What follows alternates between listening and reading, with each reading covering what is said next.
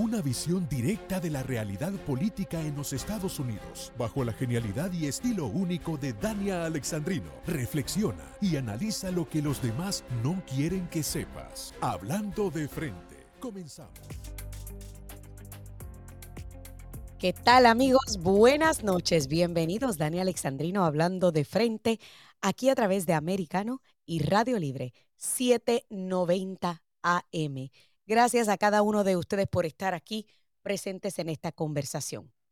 Bueno, hoy vamos a hablar sobre la libertad de prensa o la libertad de expresión. Sí, porque una es lo mismo que la otra, eh, pero de diferente manera. ¿Por qué? Pues porque están todas conglomeradas en la primera enmienda. Todos, según la Constitución, el gobierno no puede reprimir ni prohibir la libertad y ejercicio de una prensa libre, la libertad y el ejercicio de la religión y la libertad y el ejercicio de la expresión y congregación. Y ese fue el primer derecho que nuestros fundadores entendieron, perdón, el Padre Celestial nos otorgó para poder vivir libres en una nación cuya fundación fue basada, construida bajo ese, esa libertad individual. Y para poder proteger esas libertades individuales, nos otorgaron la segunda enmienda. Pero de esa no vamos a hablar hoy. Vamos a hablar precisamente sobre la primera enmienda. ¿Y qué constituye esa primera enmienda? Pues vamos a primero repasar el texto de la primera enmienda, porque hay veces que hay muchas personas que hay que recordarles qué es lo que dice la primera enmienda para poder entender el porqué de ciertas cosas.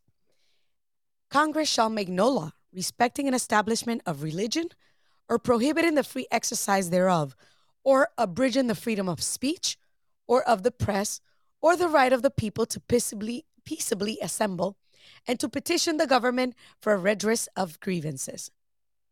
El Congreso no hará ninguna ley con respecto al establecimiento de ninguna religión. Perdón, ustedes saben que todavía tengo el catarro de la influenza. ¿Qué significa eso? Que el Congreso no puede, bajo ningún percepto ni concepto, crear alguna ley que obligue a ningún ciudadano a ejercer una religión establecida por el gobierno. Porque recuerden que este país fue fundado, los primeros, los primeros ingleses que llegaron acá, allá, a Plymouth Plantation en Massachusetts, en el barco el Mayflower. Recordemos que aunque los españoles se, se cree que fueron los primeros en llegar, no fueron necesariamente los primeros en establecerse, establecer poblados, ni nada así por el estilo, al menos no en el lado este del país. Pues el gobierno no podía, porque estos primeros peregrinos llegaron aquí, precisamente se le llamó peregrinos, porque venían en peregrinaje, evadiendo y evitando persecución religiosa. Eran quakers, lo que se conoce como quakers. Y en aquel momento, y creo que todavía, la iglesia, principal, claro, ahora no hay ninguna obligación religiosa en el Reino Unido, pero en aquel momento era la iglesia anglicana. Cualquier otra religión estaba tajantemente prohibida. Y cuando llegaron aquí, que establecieron colonia, obvio que comenzaron a tener que bregar con como quiera estar bajo la corona inglesa. Y a medida que pasaron las décadas, se fueron prohibiendo algunas cosas, incluyendo, se le fue coartando la libertad de expresión a algunas personas.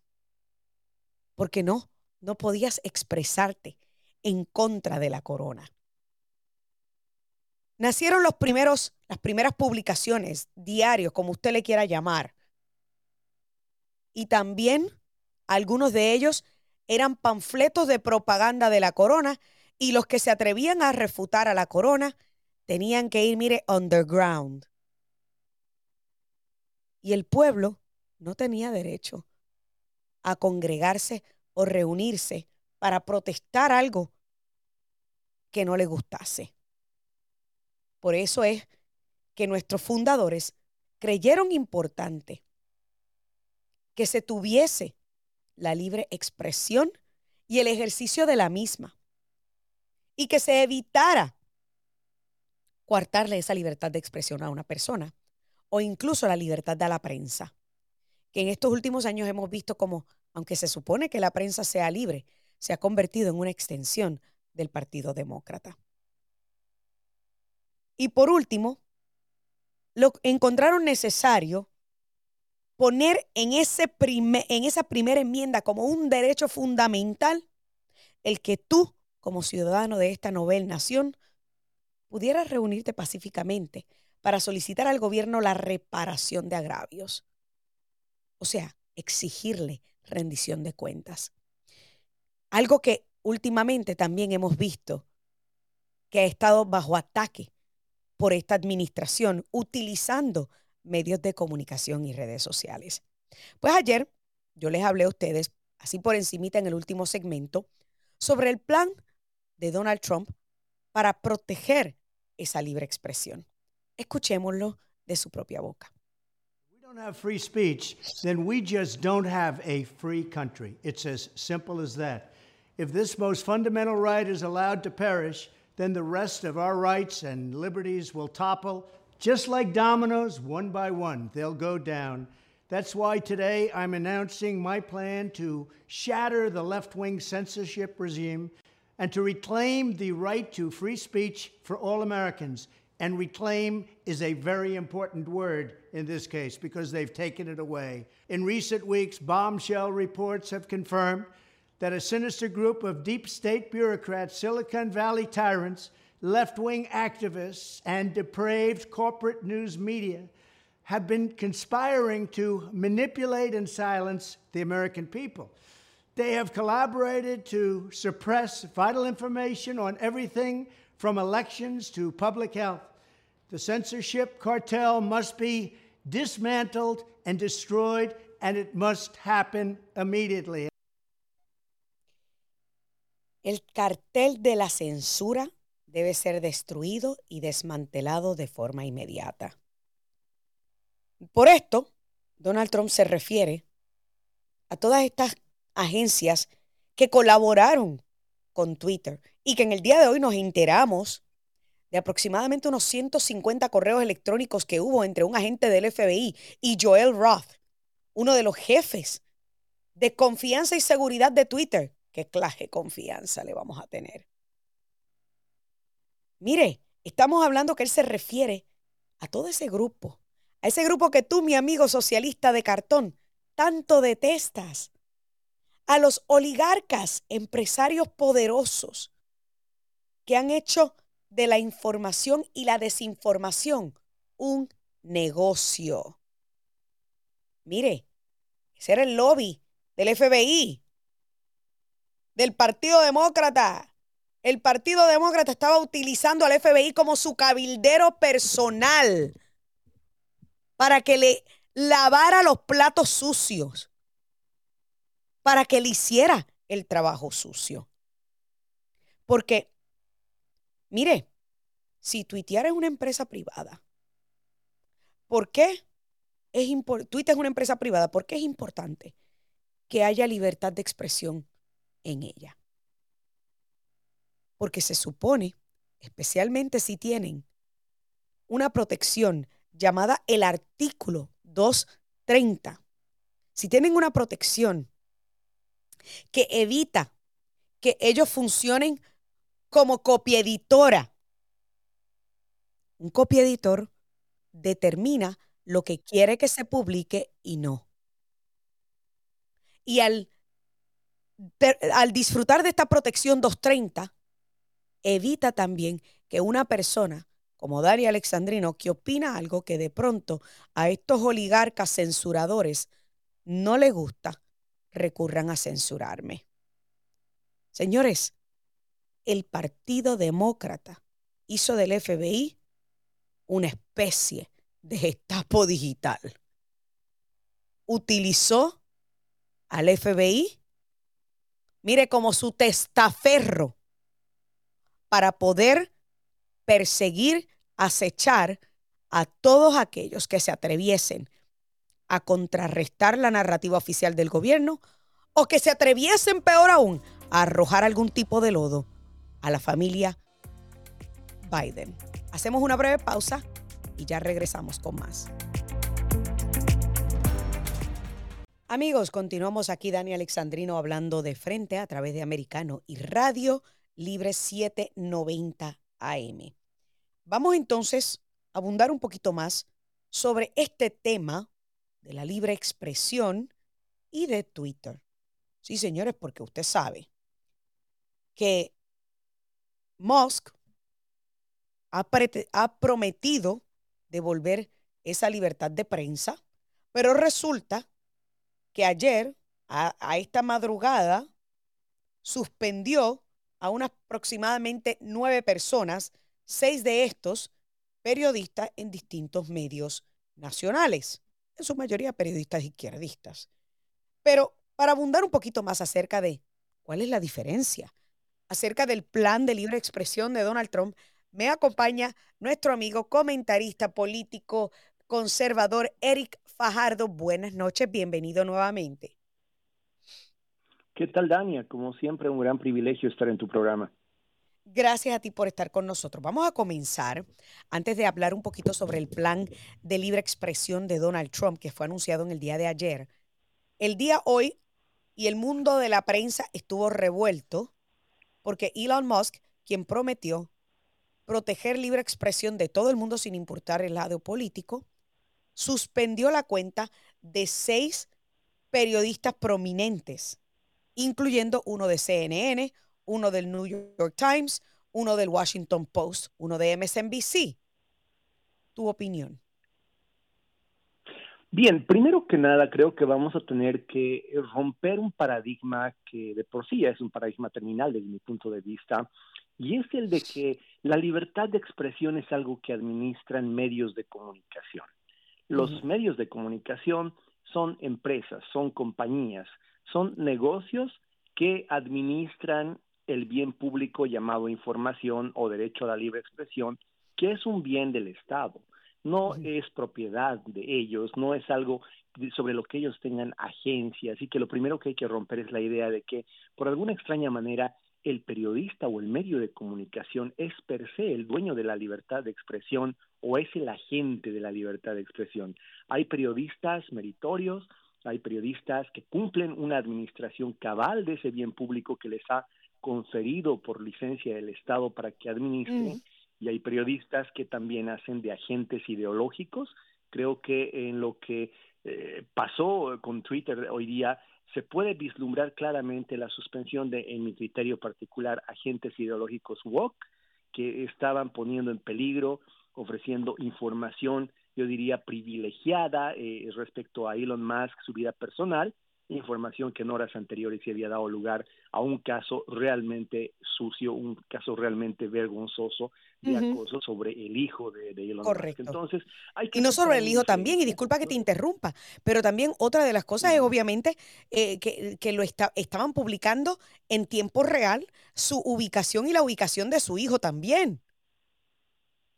Mira, y eso ha dado muy malos antecedentes como para que podamos jugar a darle una especie de carta libre o licencia para matar a algunos, o yo diría el término correcto es empleados de consorcios de comunicación, que no es lo mismo periodista que empleado de los consorcios de la media liberal. No es lo mismo la libertad de expresión que esta especie de licencia para matar que han ejercitado no solamente con Elon Musk, eh, haciendo, eh, poniendo en riesgo su seguridad, sino ya antes con los jueces de la Suprema Corte, recordarás tú que fueron gracias a este tipo de operadores mediáticos blanco o target de extremistas proabortistas que terminaron incluso en el caso de uno de ellos entrando con un rifle a la casa del juez claro. a intentar liquidarlo, ¿no?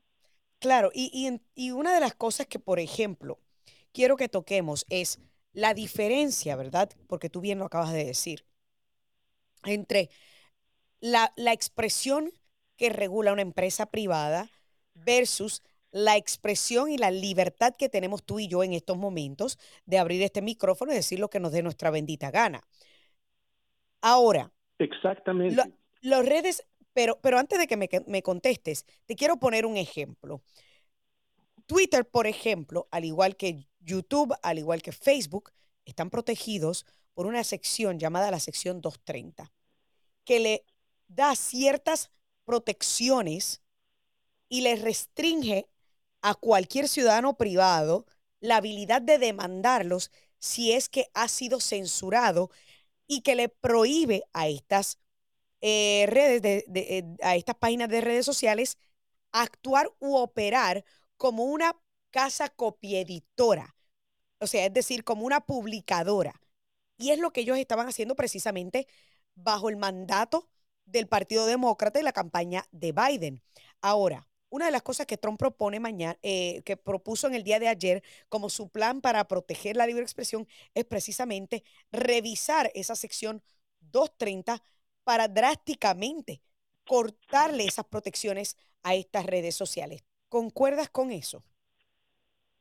Pero absolutamente. La sección 230, para ponerlo de manera gráfica, Dania, no va a aguantar un suspiro de la Corte Suprema de Justicia no aguanta un soplido de la Corte Suprema porque es absolutamente inconstitucional.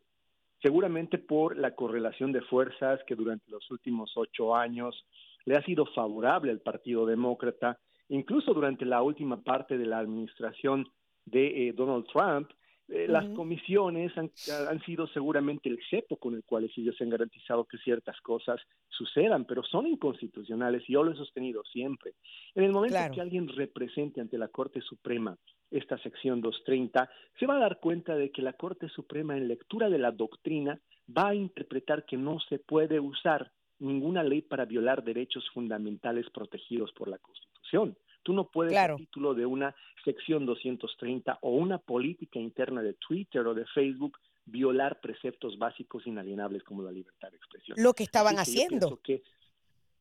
Exactamente, y no va a durar mucho. Yo pienso que ahora que ha cambiado la correlación de fuerzas y que precisamente gracias a que no controlaron la conversación durante la campaña de midterms, ha perdido el Partido Demócrata esas comisiones que las artillaba como máquina de guerra y presión y sobre todo de, amedrentamiento sobre las compañías de redes sociales, muchas cosas van a cambiar y yo espero que una de ellas sea que muchos de estos abusos lleguen a la Corte Suprema y la Corte Suprema legisle en el sentido que ya ha anunciado Donald Trump. No ¿Qué piensas? a título de moderación un manejo de las redes sociales que condene la libertad de expresión o que la coarte desde eh, eh, estas, estas plataformas, ¿no? ¿Y qué opinas del hecho de que entre ese plan también incluye penalidades criminales para burócratas federales que deciden unirse a entidades privadas para violar derechos constitucionales? Y podemos interpretar que se está refiriendo al caso de la colaboración entre el FBI y Twitter.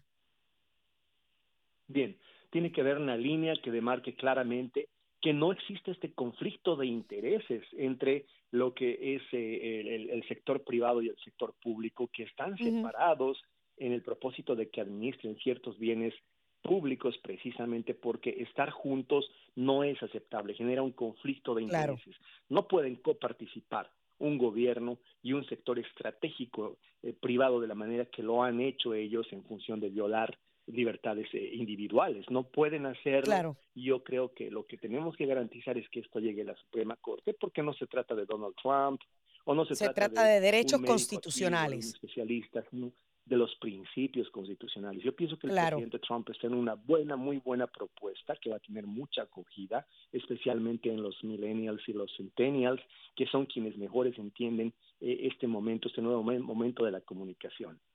Bueno, eso esperamos. Tengo aproximadamente un minuto y medio y quiero que me digas qué piensas sobre otra de las propuestas que propone siete años, valga la redundancia, de un lapso entre alguien que trabajó para alguna de las agencias de inteligencia o seguridad nacional para que puedan entonces luego pasar a trabajar para compañías de tecnología, como pasó en el caso de Jim Baker, que era él eh, uno de los, de los eh, abogados del FBI y luego pasó a ser uno de los abogados de Twitter.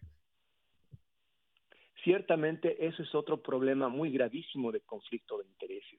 Hay incompatibilidad entre función pública y privada y por supuesto que tiene que haber un tiempo en el que todo el know-how adquirido, la información que todavía es fresca y administran quienes dejan de ser parte de la función pública, puedan usarla en un tránsito inmediato al sector privado.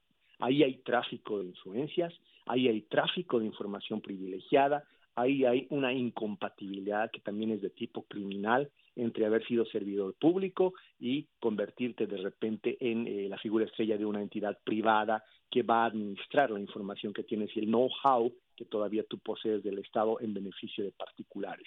Yo pienso que debe haber una reglamentación muy estricta, porque esto es parte de algo que Donald Trump además lo ha venido planteando hace tiempo. Hay que acabar con el lobismo.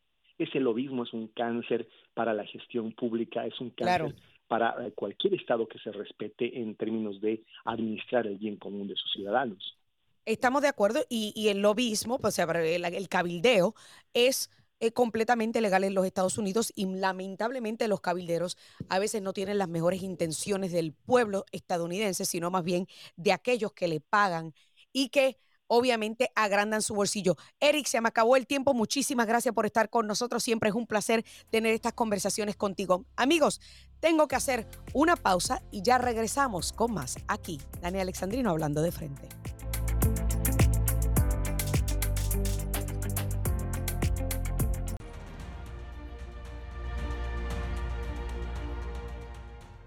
now is the time for President Biden to be laser focused on ensuring the U.S. military remains what we want it to be the most lethal fighting force on the face of the earth. And instead, he continues to impose a vindictive and unnecessary vaccine mandate on our troops, forcing many of them to the sidelines.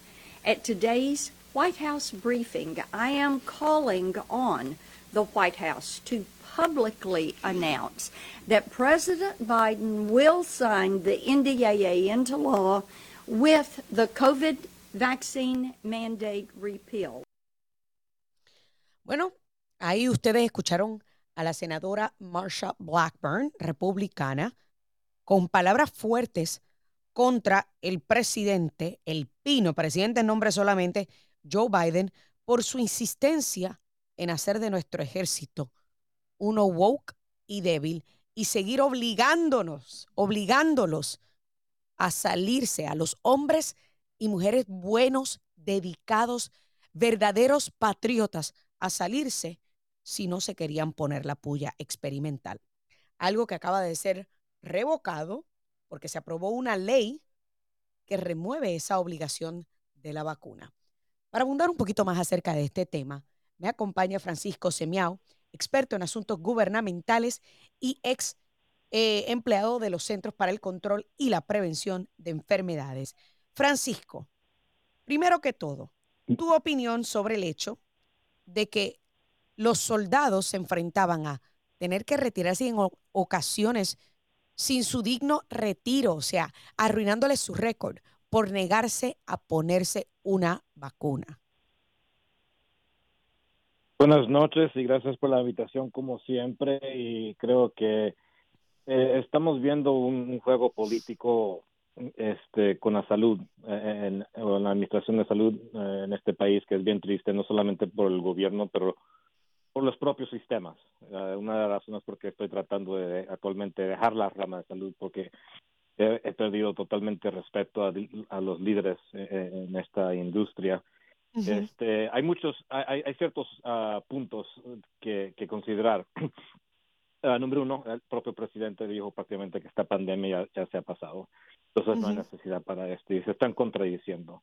También otra cosa que uno, si uno ve cómo las vacunas trabajan, y un ejemplo es una, que tenemos una historia, es el, el flu. la influencia, que cada año hay que desarrollar una, una vacuna diferente y este es el mismo caso. Entonces, creo que lo que están viendo muchos de estos políticos, que la gente se está haciendo más inteligentes sobre el tema y prácticamente han dicho también los propios demócratas y por eso que hemos visto, porque tantos demócratas han apoyado esta medida, esta legislación, porque saben muy bien que la vacuna ya esto es como dice una póliza, una política que es ya antiguada, que no, no sirve.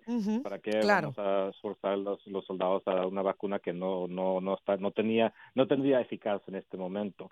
Pero sí se ha visto tristemente que hasta gente de las fuerzas especiales, de los mejores, los operadores mejores del mundo, los claro.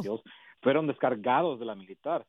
Y eso es una cosa peligrosa que ha puesto nuestro país en gran peligro, que teniendo nuestros expertos fuera de la militar y muchos que han servido a nuestro país de una manera increíble, una, una distinción que han sido votados hasta sin sus beneficios. Entonces espero, espero que esta Casa Blanca vaya a firmar esta ley, que fue una ley, eh, como dicen, bipartisan, pero tristemente estamos viendo que la propia vocera de la Casa Blanca están diciendo, ah, los republicanos, fue el, el Congreso republicano, no señora, esto fue un... sí, porque hubo demócratas que, votaron, correcto. Demócratas y republicanos que votaron al favor de esta medida. Correcto, o sea, fue una decisión este, bipartidista. Eh, fueron tantos demócratas como republicanos que entienden que ya es hora de culminar con estos mandatos obsoletos que ponen en peligro, como tú bien acabas de decir, nuestra seguridad nacional, mientras los, los demás ejércitos de otros países están activamente fortaleciendo sus ejércitos, mientras están activamente impulsando a sus ejércitos a ser más letales, más peligrosos. Aquí teníamos un o tenemos un secretario de defensa y un eh, jefe del, del gabinete conjunto impulsando entrenamientos y mentalidades woke y obligando a los mejores expertos en combate a irse o salirse debido a, esta, a, este absurdo mandato que a fin de cuentas está violando libertades individuales, ¿o no? No, sí, eh, exactamente, pero la misma vez creo que para mí, y no tengo, no, no, no, no, hay, no puedo probar esto, pero para eh, personalmente pienso que también muchas de estas personas están viendo ciertos resultados que personas que son consideradas saludables que han estado teniendo ah, problemas del corazón después de tener esta vacuna.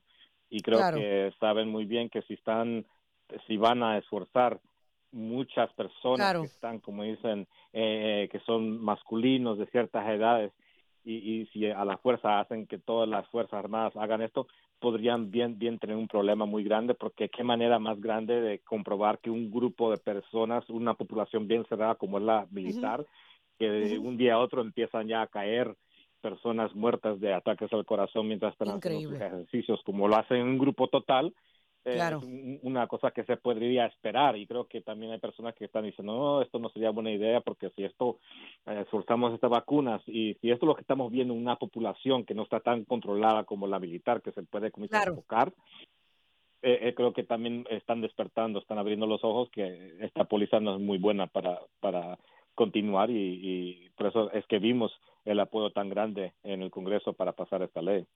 Pero supongo yo que tú te refieres a los congresistas que vieron este, la realidad de lo que puede estar pasando, más sin embargo la administración de Biden sigue insistiendo en que esto no es una buena idea. Es una, no, es una arma política, han politizado todo esto y, y también quiero para los que están este, también que, que obviamente no creo que han visto esta noticia, pero yo como tengo recibo noticias de la industria de salud, que actualmente este verano hubo un caso que ganaron un grupo de, gente que trabaja en la rama de salud que recibieron por medio de las cortes 10 millones de dólares porque fueron despedidos, porque no querían tomar la vacuna. Muchos de ellos tenían la inmunidad eh, natural y como personas enfermeras que tienen títulos en la rama de salud, también muy bien que no necesitaban tener esta vacuna y también tenían problemas con, teniendo confianza en una vacuna que fue desarrollada como esta, el mRNA, que sabían que, no estaba comprobada y que podría ser un peligro también para ellos tomarlos. en la corte, a favor de ellos, 10 millones de dólares.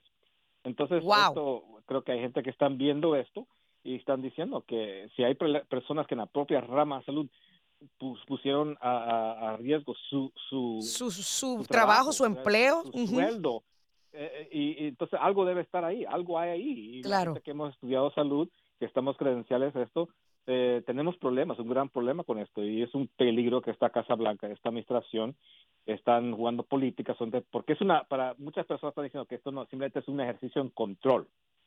Correcto. Si en control es un problema y eso es lo, lo tan peligroso de esta, esta, esta Casa Blanca.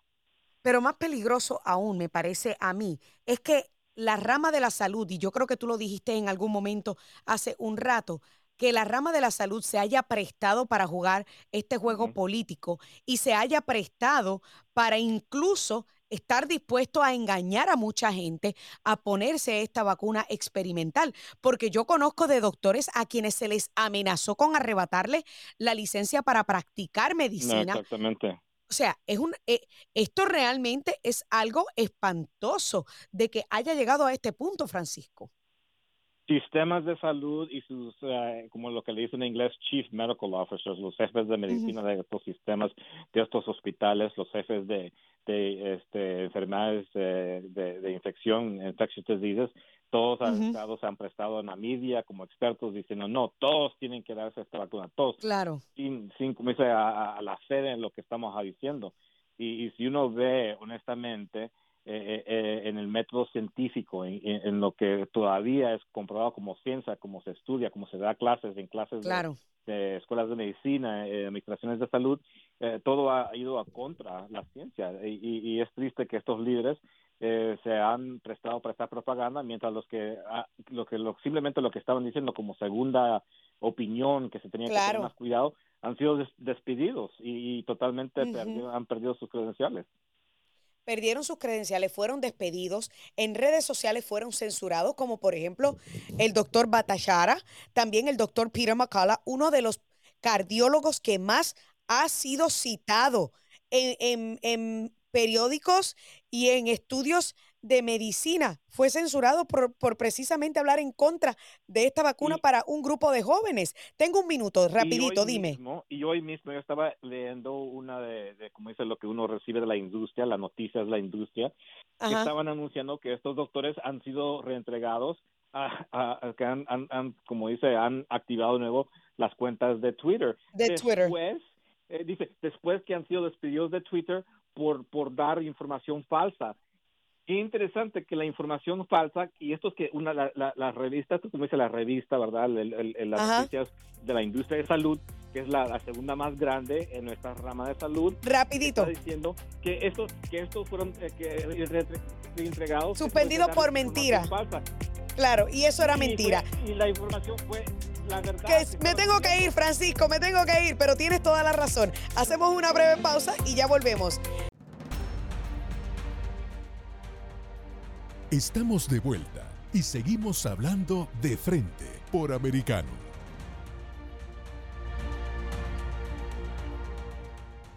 Amigos, continuamos aquí. Dani Alexandrino hablando de frente en Americano Media y Radio Libre 790 AM en Miami. Y no quería dejar eh, a Francisco Semiao que, mm, eh, que se quedara sin terminar su línea de pensamiento sobre el doctor Peter McCullough y el doctor Batachara, Batachiaria, ni, ni sé pronunciar ese apellido, pero ustedes me entendieron, que habían sido censurados de Twitter y nuevamente restaurados en Twitter, que aparentemente me estás diciendo, Francisco, que ustedes recibieron una de estas revistas de medicina y se habla de ambos doctores que habían sido suspendidos por estar propagando desinformación. O sea, que las revistas de medicina todavía insisten en que lo que ellos están diciendo es mentira. Para, para ser preciso, eh, eh, estaba hablando de MedPage que es como un tipo de, newsletter, ¿verdad? De la industria. Eh, creo que la segunda más grande, que simplemente estaba dando la noticia, ¿verdad?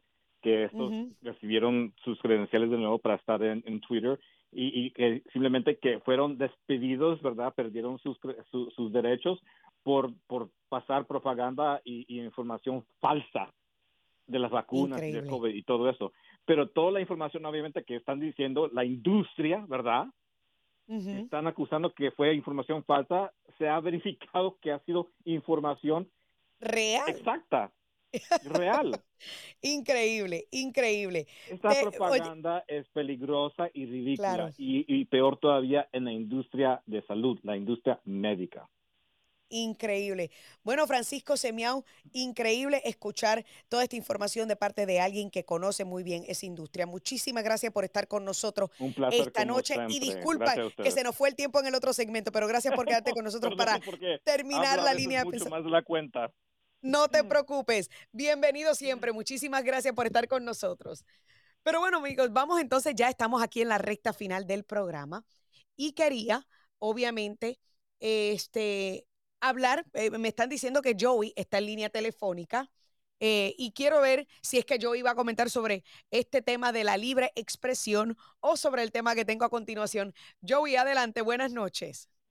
Buenas noches, gracias. Em, estoy totalmente de acuerdo con el análisis que ustedes hicieron, eh, pero más que todo me gustaría agregar lo siguiente.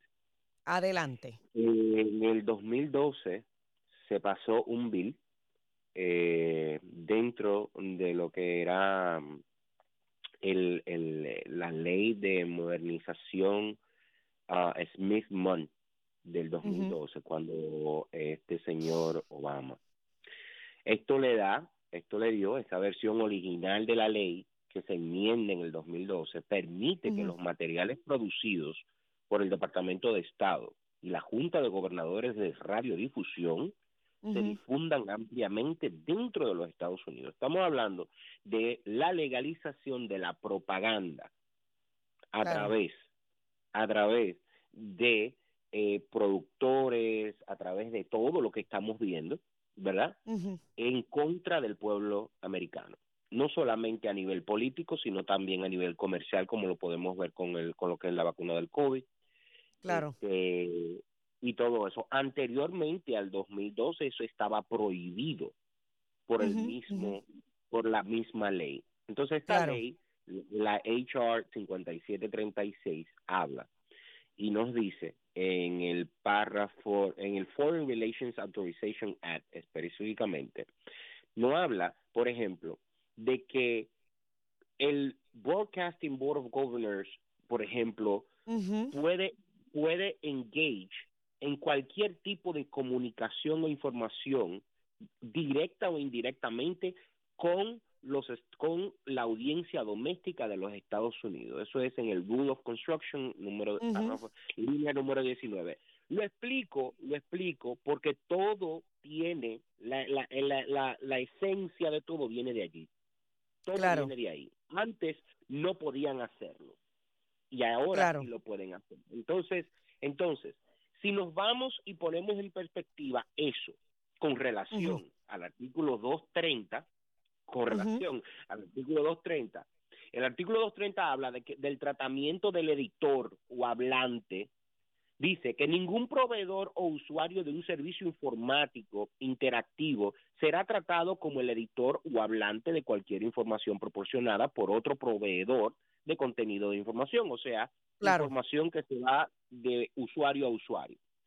La responsabilidad civil dice que ningún proveedor o usuario del servicio informático será responsable por cualquier acción tomada voluntariamente de buena fe para restringir el acceso o disponibilidad de material que el proveedor, dígase el usuario, ¿verdad?, considere obsceno, sucio, excesivamente violento, acosador y todo lo demás. Pero lo bonito del caso es que en la última parte de ese párrafo habla que dice, ya sea que dicho material sea constitucionalmente o no protegido. O sea, en otras palabras, si yo digo de que el presidente de los Estados Unidos no sirve, eso es constitucionalmente protegido. Y ellos no pueden recurrir ni siquiera censurarme y mucho menos ellos son responsables de lo que yo dije. Correcto, estamos hablando allí entonces de lo que es la parte de opinión y estamos hablando de la parte de la libre expresión, ¿verdad que sí? No hay ningún problema. El problema aquí está en que esto es lo que Donald Trump en su plan quiere eliminar. Y, y, quiero que me entiendan para que no se me confundan. Tengo tres minutitos, trata de resumir. Necesita, se necesita eliminar de que sea o no sea constitucionalmente no protegido. En pocas palabras, la libre expresión, la opinión debe de ser absolutamente protegida, protegida, ya sea opinión o sea lo que sea. Ahora bien, si es harassing, si es si es harassing, si es violento, como lo que pasó con Elon Musk, su hijo, y todo lo que estaban haciendo los comunistas, entonces es diferente. Ya hay como una acción de policy privado, de política privada de la empresa que permite y que tiene el canal de comunicación. Claro, eh, hay que ver qué va a pasar con todo esto, si en efecto se van a cambiar algunos de estos reglamentos, eh, si es que Donald Trump logra nuevamente regresar a la Casa Blanca en el 2024, porque todo esto toma mayor relevancia, obviamente, si hay un cambio de gobierno. En estos momentos, lo que tú y yo digamos, lo que digan los reglamentos actuales, la ley actual, cómo se interpreten, lo que estemos descubriendo de Twitter, yo creo que toma un segundo plano porque primero que todo la prensa nacional lo está ignorando, segundo que todo el Departamento de Justicia participó de estas acciones y el Departamento de Justicia no va a hacer absolutamente nada para perseguir a su propio eh, policía, su propio testaferro, el FBI, y Mientras el Joe Biden esté en la administración, mucho menos van a juzgar a nadie dentro del Comité Nacional Demócrata o de la campaña de Joe Biden que participó activamente de estas violaciones claras de la ley y de reglamentos, incluso de la Constitución. Así que, Joey. Es hora, es hora de analizar lo que se está descubriendo, es hora de guardar lo que se está descubriendo, porque el 2023 viene muchísimo más información y lamentablemente, y lamentablemente para ellos, rapidito que me tengo que ir. se tendrán que enfrentar a un 2024 con todo esto en su, en su frente. Hay que ver qué va a pasar, pero conociendo el Partido Demócrata son tan descarados que son capaces de decir desinformación rusa. Joey, muchísimas gracias por estar con nosotros y comentar siempre aportas con información importante a estos temas. Amigos, mire, como yo siempre le digo, este programa es para tener estos diálogos, estas conversaciones. Usted no me tiene que creer a mí, créale a los datos, porque a los datos, a fin de cuentas, no le importan las emociones. Que Dios me los bendiga. El bendecido fin de semana y hasta la próxima.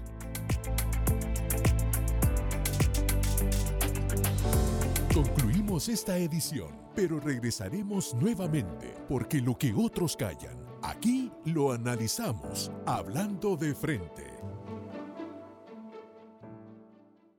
This podcast is a part of the C Suite Radio Network. For more top business podcasts, visit c-suiteradio.com.